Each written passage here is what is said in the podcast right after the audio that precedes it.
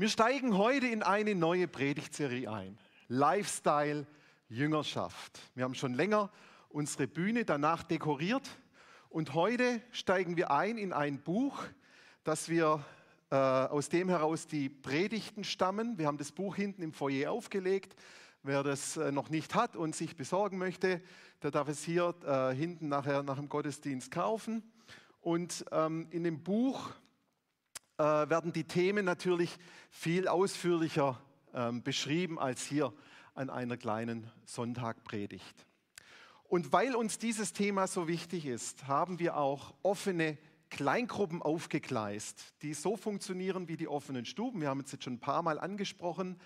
Und wir wollen allen, die sich über die Predigten austauschen möchten, ermöglichen, eine Gruppe zu finden, in der das passieren kann. Wir haben jetzt acht offene Kleingruppen und ein, erstes, ein erster Termin ist festgelegt, an dem trifft man sich dann und dann macht man gemeinsam die drei weiteren Termine aus. Und das Ganze soll bis zu den Sommerferien laufen, also ganz entspannt. Nicht, dass man jetzt jede Woche sich treffen muss, dass man parallel zu den vier Wochen, wo die Predigten laufen, dann gleich alle Predigten auch besprochen hat. Und ich lade euch ein, euch damit einzuklinken und mit dabei zu sein. Und wirklich zu sehen, was macht das, wenn wir nicht nur eine Predigt hören und sagen, oh, das war heute, hat mich inspiriert, sondern wirklich, wenn man rangeht an das Thema und schaut, was hat das mit mir zu tun, mit meinem Leben, ein bisschen tiefer gräbt und wirklich Gott ranlässt an diesen Themen, die wir da behandeln wollen. Und insgesamt werden wir uns vier Themen anschauen. Heute das erste, das leidenschaftliche Vaterherz Gottes. Dann nächsten Sonntag wird der Martin Mark kommen und über Jesus Herr und König sprechen. Dann ist der Brunch-Gottesdienst, wo es heute Morgen eine große Enttäuschung dazu gab. Dann am Anfang Mai dann der dritte Gottesdienst wo wir äh, darüber reden, ähm, was ist eigentlich unsere Identität und unsere Selbstannahme und dann das vierte Thema und letzte Thema, Gottes Stimme hören. Und diese ganzen Themen, die haben dann natürlich besonderes, besondere Kraft, besondere Auswirkungen, wenn wir sie nicht nur hören, wenn wir auch nicht nur ein Buch lesen oder, oder, oder drei Predigten hören, sondern wenn wir uns ganz praktisch damit auseinandersetzen. Und die Autoren des Buches sind zwei Autoren, für sie sind diese vier Themen sind quasi die Fundamentthemen, wenn es um Jüngerschaft, um geistliches Wachstum, um, um geistliche Veränderung in deinem Leben geht. Und nicht, weil diese vier Themen allumfassend sind und damit quasi alles abgedeckt ist. Es gibt natürlich noch viel mehr Themen, die zu geistlichen Wachstum gehören. Aber diese vier Themen, das ist quasi wie ein Hebelthema. Also was ist ein Hebelthema? Ein Hebelthema ist ein Thema, das nicht nur das eigene Thema beschreibt, sondern drumherum noch ganz viele andere Themen tangiert. Leidenschaftliches Vaterherz Gottes. Wenn das Raum gewinnt in uns, dann passiert Heilung, dann passiert Wiederherstellung. Also dieses Thema, wenn es lebendig wird, hat es eine große Auswirkung in meinem Leben. Oder das Thema Jesus als König und Herr. Da geht es nicht nur darum, dass wir uns äh, die ähm, äh, die, die, die Bezeichnungen von Jesus genau anschauen, sondern wenn wir verstanden haben, welchen Anspruch Jesus auch an unser Leben hat, was er an dein Leben hat, dann tangiert dieses Leben zum Beispiel das ganze Thema Mitarbeiterschaft in, in der Gemeinde oder äh, wie wir uns, wie wir berufliche Karriere planen oder wie wir mit unseren Finanzen umgehen. Auf all das hat das dann auch Auswirkungen. Oder Identität und Selbstannahme.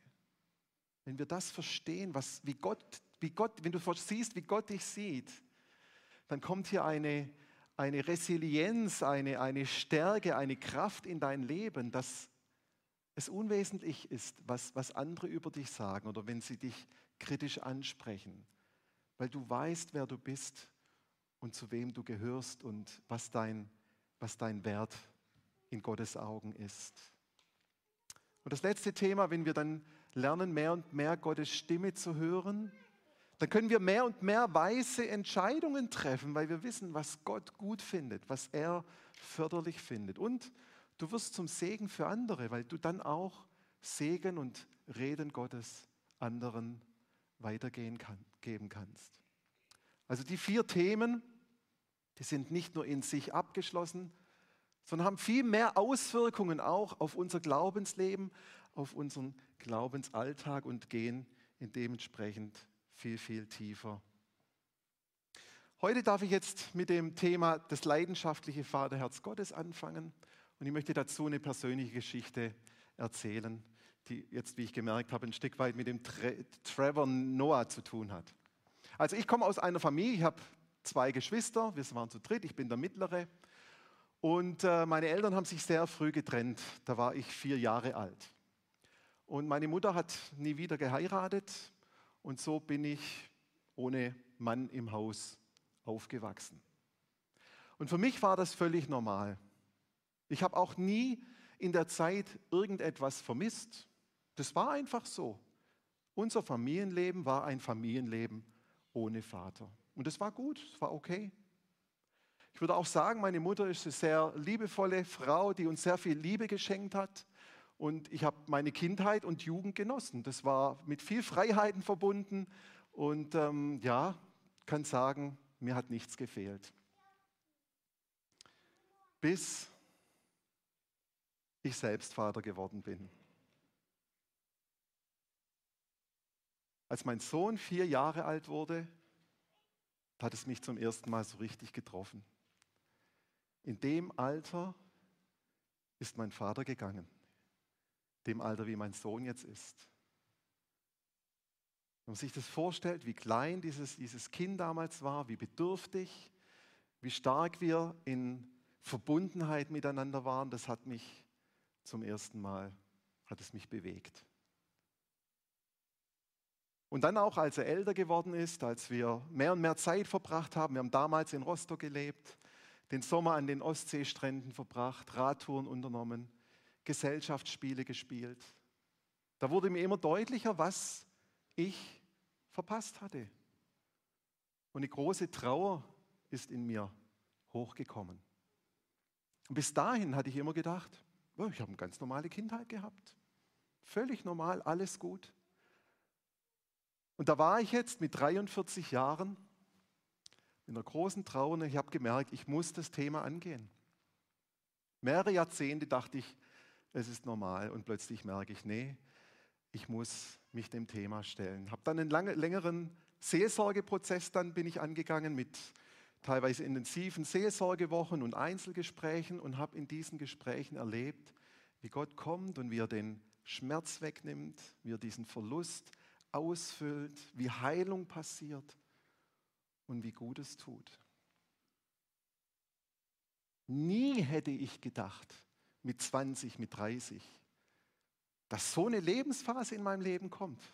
Wie gesagt, für mich war das so normal und ich habe mich völlig gut gefühlt.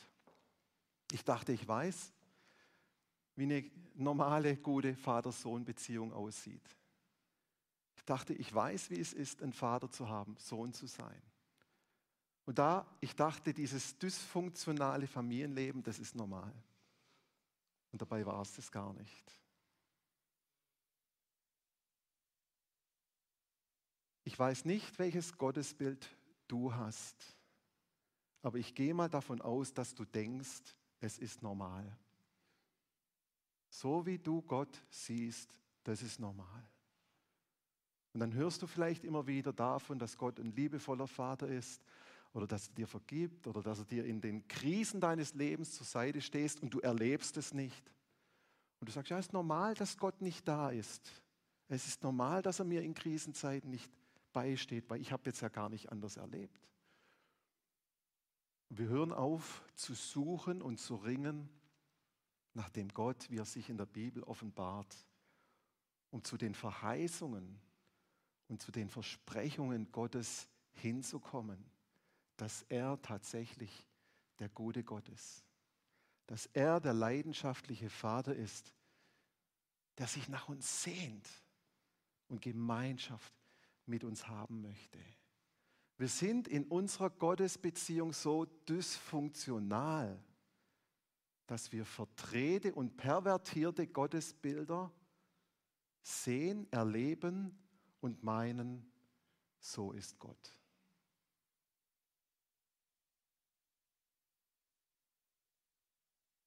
Und es braucht ein Aufwachen und die Bereitschaft, es nicht zu akzeptieren, dass wenn wir etwas erleben, was nicht dem biblischen Gottesbild entspricht, dass wir uns aufmachen und sagen, Herr, lass mich dich erleben und erkennen, wie du wirklich bist. Ich gebe mich nicht zufrieden mit einem 20% Gott oder einem 70% Gott. Die Bibel sagt mir etwas anderes. Die Bibel spricht davon, dass sie uns ewiges Leben geben möchte in der Beziehung mit Jesus. Die Bibel spricht davon, dass Gott der Vater uns nachgeht und uns sucht und auf, auf uns wartet und uns alles vergibt. Ich will das auch erleben. Darauf will ich mich einlassen.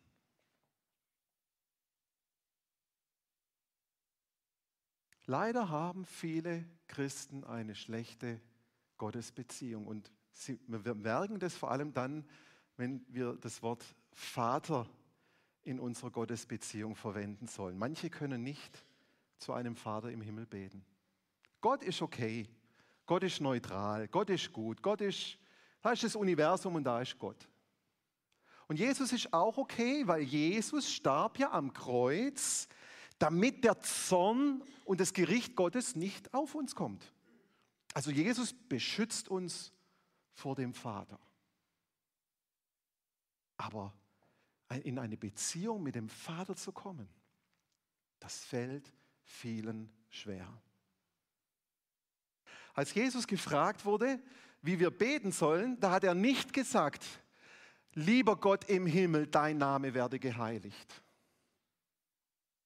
Aus einem ganz bestimmten Grund, weil Gott ein sehr allgemeiner Begriff ist, sondern er hat gesagt, Vater im Himmel unser Vater im Himmel, dein Name werde geheiligt.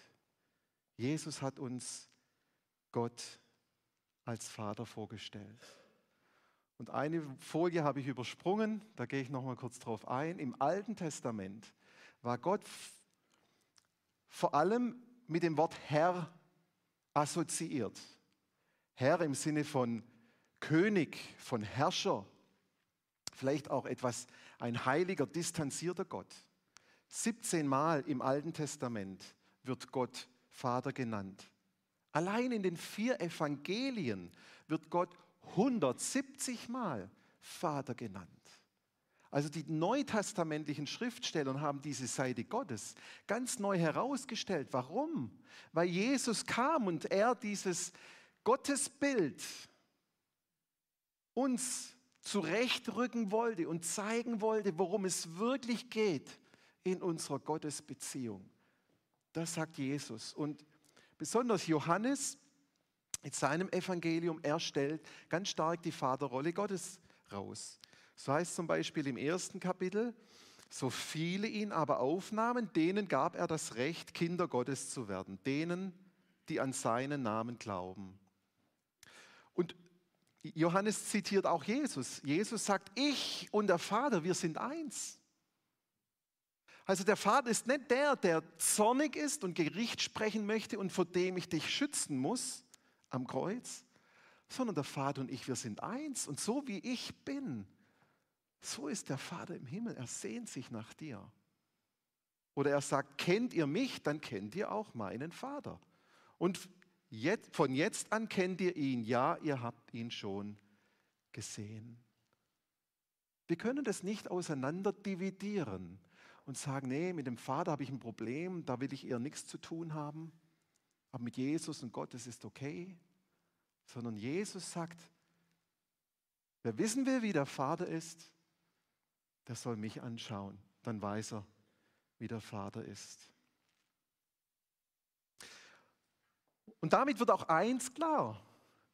Die Beziehung, die wir mit Gott haben, ist nicht eine Beziehung, die von Angst oder Unterdrückung geprägt ist oder von Aufpassen, ja, nicht irgendwie einen Fehler machen und anstößig sein, sondern die Beziehung, die wir mit Gott haben, ist eine Beziehung wie ein Kind mit seinem Vater.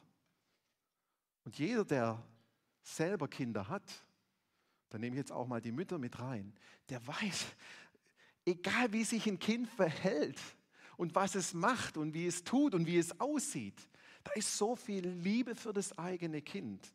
Da braucht es ganz schön viel, damit das nachlässt. Und selbst dort, wo die Kinder dann manchmal Dinge tun, die wir überhaupt nicht als Eltern nachvollziehen können, die Liebe bleibt.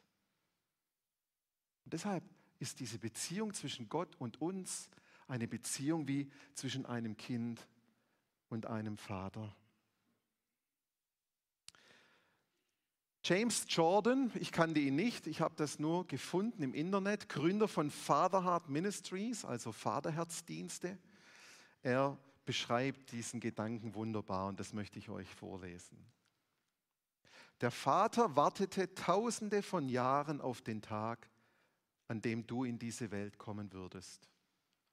Als du geboren wurdest, feierte er diesen Tag, denn er kannte dich lange bevor du im Mutterleid geformt wurdest. Gell? Psalm 139.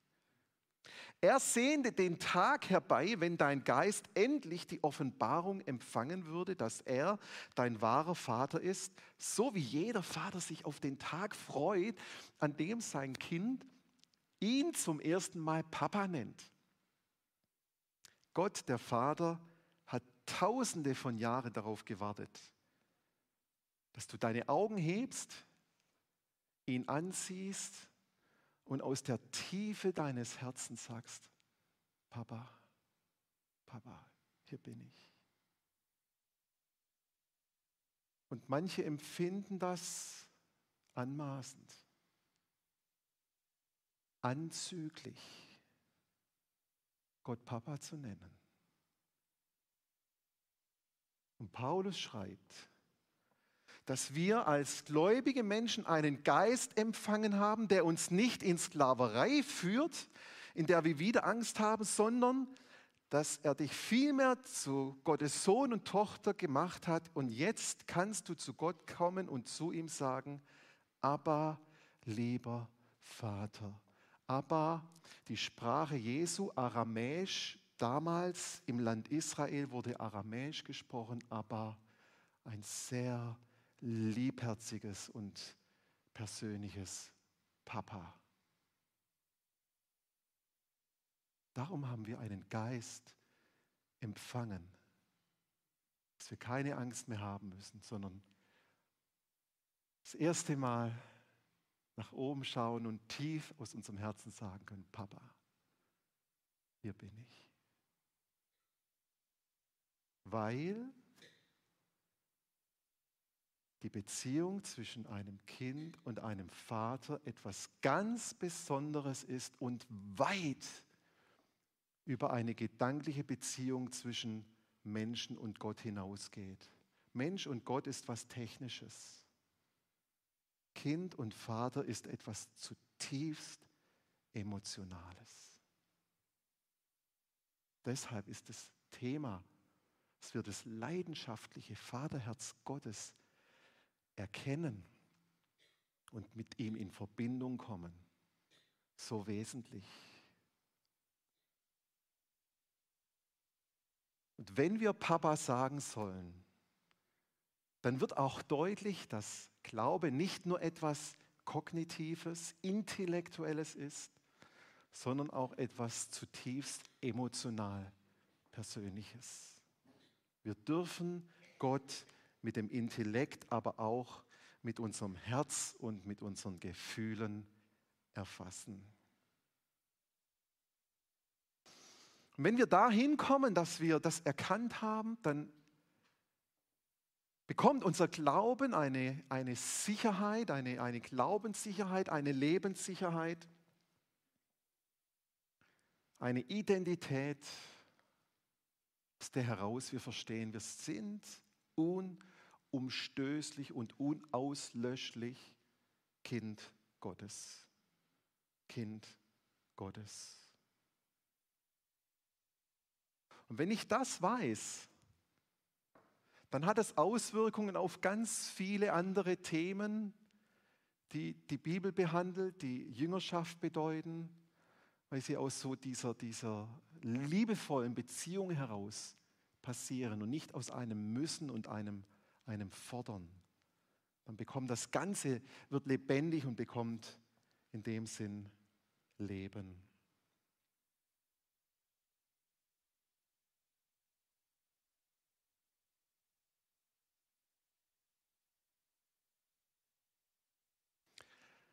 Es gibt keine Zeit und keinen Ort auf dieser Welt, auf der der Vater im Himmel nicht bei dir wäre oder an deiner Seite wäre, wo dich sieht, wo er mit dir mitfiebert, mit dir mitgeht, wo er dich aufrichten möchte, wo er dir zur Seite steht, wo er dich ermutigen möchte. Und ich weiß, wir fühlen uns manchmal nicht so. Manchmal fühlen wir uns verlassen abgeschoben, einsam. Aber die Wahrheit ist, dass Gott dennoch an deiner Seite ist. Dass Gott dennoch bei dir ist und sich mit einem leidenschaftlichen Sehnsucht nach dir sehnt. Und wenn wir das erkennen, dass wir in Gott einen Vater haben, der uns heil macht, der uns wiederherstellt, wenn wir erkennen, dass Gott es ausschließlich gut mit uns meint, weil er sich als Vater offenbart hat, dann kann Heilung kommen, Vergebung gegenüber einem irdischen Vater, der es vielleicht anders gelebt hat oder der vielleicht gar nicht da war, wie bei mir, oder der womöglich gewalttätig war, oder oder, oder. Aber aus der Versöhnung und der Annahme mit Gott kann ganz viel Heilung und Vergebung in menschliche Beziehungen fließen. Deshalb ist es so wichtig, dass wir uns hier auf den Weg machen. Wie passiert so eine Veränderung? Manchmal passiert sie durch eine Predigt, in einem Augenblick. Wir hören was, vielleicht zum zehnten Mal, neunmal, nichts passiert. Beim zehnten Mal hat es Zoom gemacht. Plötzlich ist was anders. Aber ganz oft ist es ein Prozess, wo wir uns dem Ganzen auseinandersetzen und diesem Thema immer wieder stellen. Und vielleicht habe ich zum Beginn etwas in dir ausgelöst an Betroffenheit, vielleicht auch ausgelöst an einem, einer Sehnsucht. Und dann möchte ich dich einladen, dem nachzugehen und dran zu bleiben. Tausch dich aus. Such dir Menschen, mit denen du ein Stück des Weges gehen kannst, dass der Heilige Geist weiter an dem Thema mit dir spricht. Weil in zwei Minuten bin ich hier fertig. Aber Gott will weiterwirken und weitermachen. Vielleicht auch mit so einer offenen Kleingruppe.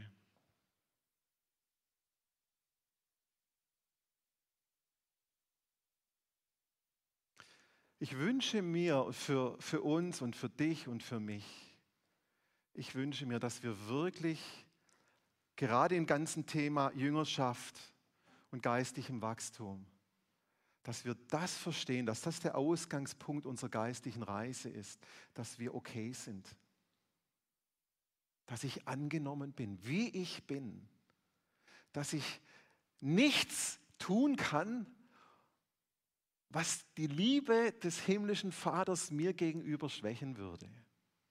Dass das ganz tief eine Wahrheit in deinem Herzen wird. Und ich wünsche mir, dass das ein Teil, dass das, das, dass das die Identität von dir wird. Ich bin eine Tochter des himmlischen Vaters. Ich bin ein Sohn des himmlischen Vaters. Wenn wir da hinkommen, dann sind wir auf einem guten Fundament für alles andere, was da noch kommt.